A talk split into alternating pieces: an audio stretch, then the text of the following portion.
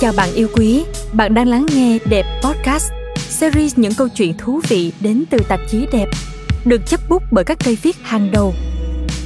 Đẹp Podcast được thực hiện bởi tạp chí Đẹp và Phonos. Phonos là ứng dụng âm thanh số và sách nói có bản quyền hàng đầu tại Việt Nam, nơi người bận rộn có thể tìm thấy kiến thức và nguồn cảm hứng để phát triển đời sống tinh thần và sự nghiệp.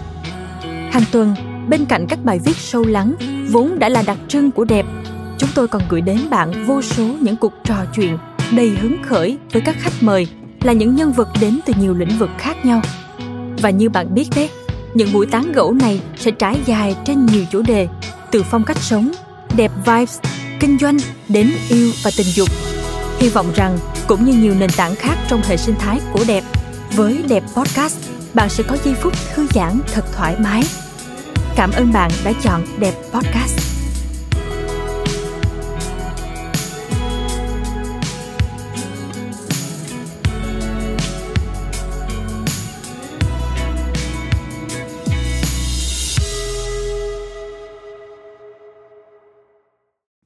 10 ngày, chỉ có im lặng, chẳng hề giao tiếp, không được nói chuyện, chỉ có thở và suy ngẫm. Liệu bạn có làm được không? Đó là những quy định đầu tiên và tối quan trọng của khóa thiền Vipassana thuộc trung tâm Yusenlist ở Củ Chi. Vài năm trở lại đây, nhiều người tìm đến thiền vì vô vàng lợi ích từ phương pháp này. Ví như giải tỏa căng thẳng, giảm stress hạn chế buồn ngủ, tăng cường khả năng tập trung, cải thiện trí nhớ, tăng cường miễn dịch, ngăn ngừa một số bệnh tim mạch, vân vân. Thế nhưng đó liệu có phải là toàn bộ lý do khiến cô nàng Hạ Chi quyết định đăng ký khóa thiền kéo dài 10 ngày cùng các điều luật nghiêm ngặt không? Chắc chắn là không, bởi với Hạ Chi, cái mà thiền đem lại cho con người không chỉ đơn thuần là lợi ích về sức khỏe thể chất lẫn tinh thần mà trên hết còn là những đổi thay trong tư duy và cách đón nhận cuộc sống. Mời bạn cùng lắng nghe trải nghiệm thực tế về 10 ngày tham gia khóa thiền Vipassana của tác giả Hạ Chi trong bài viết 10 ngày im lặng ở Củ Chi thuộc chuyên đề See, Hear, Smell, Test, Touch, Feel Rediscovering Vietnam đăng tải trên tạp chí Đẹp số 256 phát hành tháng 7 và 8 năm 2021.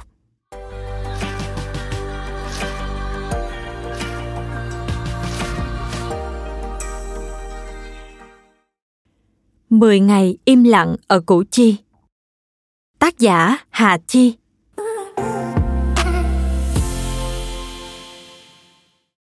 Nơi tôi đến là trung tâm Usenlist ở Củ Chi, chỉ cách thành phố Hồ Chí Minh một giờ chạy xe. Thiền viện nằm ở nơi biệt lập, rộng rãi, thoáng mát với nhiều cây xanh. Có hai khu ký túc xá nam và nữ với lối đi riêng. Mỗi ký túc xá gồm khoảng 10 phòng với bốn giường đơn theo phong cách khắc kỷ nhưng sạch sẽ và đủ tiện nghi. Khóa thiền nổi tiếng đến mức phải đăng ký trước tận 3 tháng và có nhiều người nước ngoài ở khu vực Đông Nam Á đến tham gia. Vipassana là phương pháp thiền cổ xưa, được tái khám phá và chia sẻ bởi Đức Phật Gautama, Tất Đạt Đa.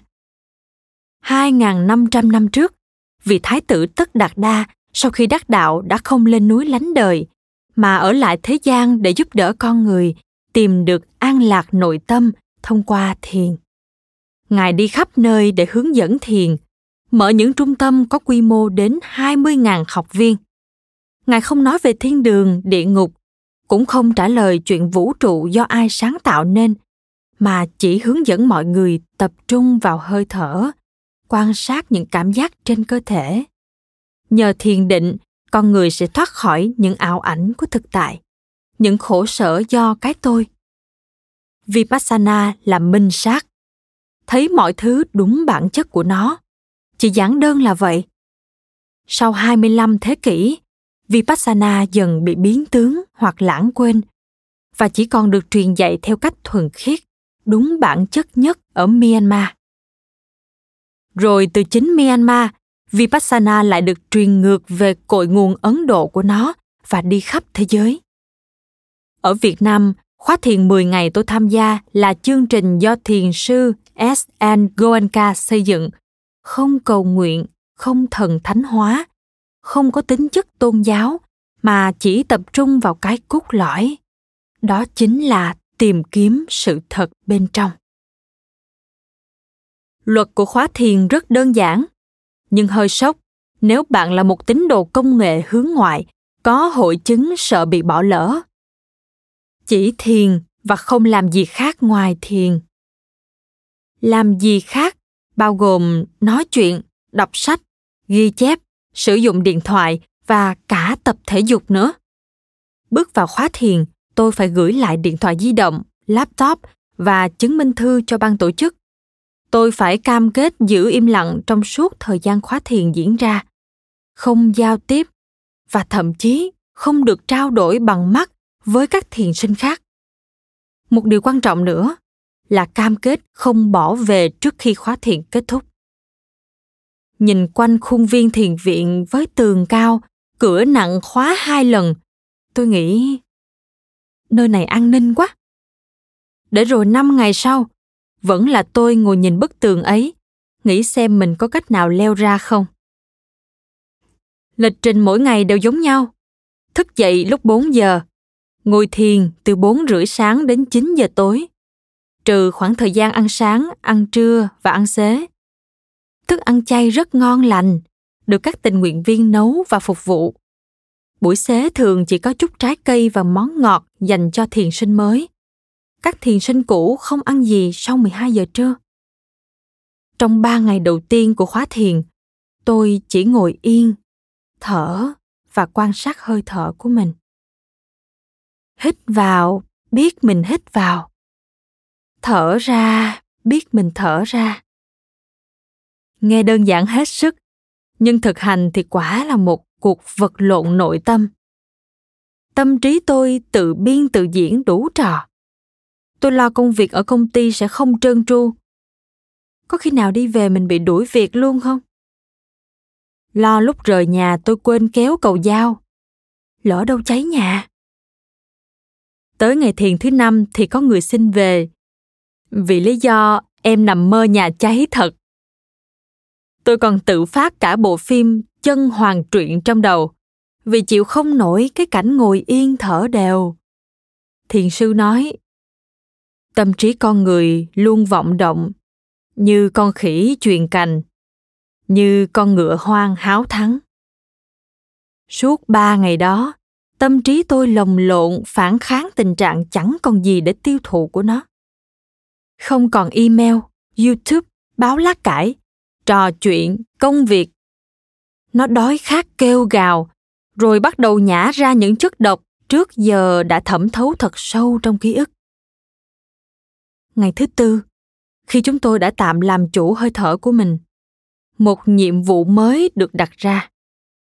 Đó là chú ý quan sát toàn bộ cảm giác trên cơ thể mình. Sự quan sát sẽ ngày càng vi tế hơn và dần dần đưa thiền sinh đến với một sự thấu suốt nội tại. Nhưng phải nhắc lại lần nữa, ngồi thiền chẳng dễ chút nào, nhất là khi bạn ngồi 10 giờ mỗi ngày. Đau lưng, tê giò buồn ngủ, đói bụng, vân vân, là một chuyện. Sự trộn rộn và mất tập trung nội tâm là một kẻ phá rối khác. Rồi phải kể đến sự buồn chán nữa đến ngày thứ sáu, chúng tôi đã bắt đầu trông giống các bệnh nhân trong trại dưỡng trí. Đường giải lao là thơ thẩn ra ngoài, mỗi người ngồi một góc. Có người nhìn chằm chằm vào con ốc sên. Có một nhóm ngắm mãi đang nòng nọc trong hồ. Người ngồi chải tóc, lo đỉnh nhìn trời. Tôi thì có hai thú vui bí mật. Một là đợi đến 4 giờ chiều mỗi ngày, có đàn bò đi qua thiền viện chúng rộn rã gõ móng xuống mặt đường kêu um bò phe phẩy đuôi Hồi tôi yêu cái sự chuyển động duy nhất trong những ngày này quá. Còn thú vui thứ hai là khi bước lên cầu thang vào phòng thiền buổi chiều, dừng lại một phút để ngắm hoàng hôn đang dần buông xuống. Có người đi du lịch để ngắm nhìn thế giới. hoặc để dịch chuyển khỏi không gian cũ hoặc để được vui vẻ, hoặc để học hỏi. Dù lý do là gì, thì cũng vì không ai muốn phải sống một cuộc sống đều đặn, đờ đẫn qua ngày. Về một khía cạnh nào đó, thiền cũng là một kiểu du lịch. Vì nó tách con người khỏi bối cảnh quen thuộc, làm chậm lại cái nhịp độ hối hả của guồng quay lớn, khiến ta tiếp cận thế giới như thể lần đầu ta thấy nó. Thế giới, như nó chính là. Kết thúc khóa thiền. Ngoài gầy hơn, thì tôi còn từ từ hơn. Vì làm gì tôi cũng chú ý đến hơi thở của mình. Quan sát cảm nhận của mình. Tôi đã luôn xoay sở để bận rộn, gắn chặt với thật nhiều mối nối để định hình cái tôi. Tôi là tên tôi là những ham muốn, là chức danh, là avatar, là cách mọi người nghĩ về. Tôi hành động theo những hiệu lệnh. Hãy nổi bật. Hãy xinh đẹp. Hãy thành công của thế giới. Một thế giới bước vào kỹ digital. Nhưng lúc này, khi hít vào, biết mình hít vào. Thở ra, biết mình thở ra.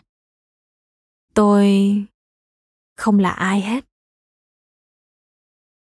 Tôi chưa tìm thấy phật, và cũng chưa học được cách mỉm cười từ gan như elizabeth gilbert trong ăn cầu nguyện yêu. Nhưng tôi nhớ mãi một khoảnh khắc khi rời khỏi thiền đường và bước ra sân. Tôi nhìn thấy bãi cỏ xanh dưới nắng. Dù tôi đã nhìn bãi cỏ xanh suốt những ngày vừa qua và thấy hàng ngàn bãi cỏ trong cả cuộc đời mình. Thì đó cũng là lần đầu tiên tôi nhìn thấy bãi cỏ này. Màu xanh và ánh nắng này với tôi lúc này. Trong một thoáng, thế giới đã khác đi.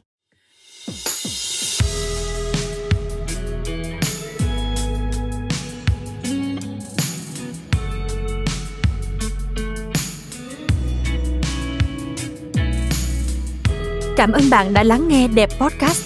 Hy vọng rằng bạn đã có những giây phút thư giãn. Hẹn gặp lại bạn trong các số tiếp theo của Đẹp Podcast nhé.